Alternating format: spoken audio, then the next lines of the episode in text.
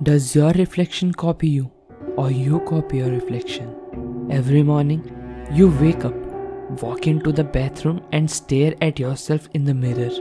No matter what you do, your reflection has no choice but to mimic your every action. It does this every day, over and over. Have you ever thought about how much your reflection must resent you?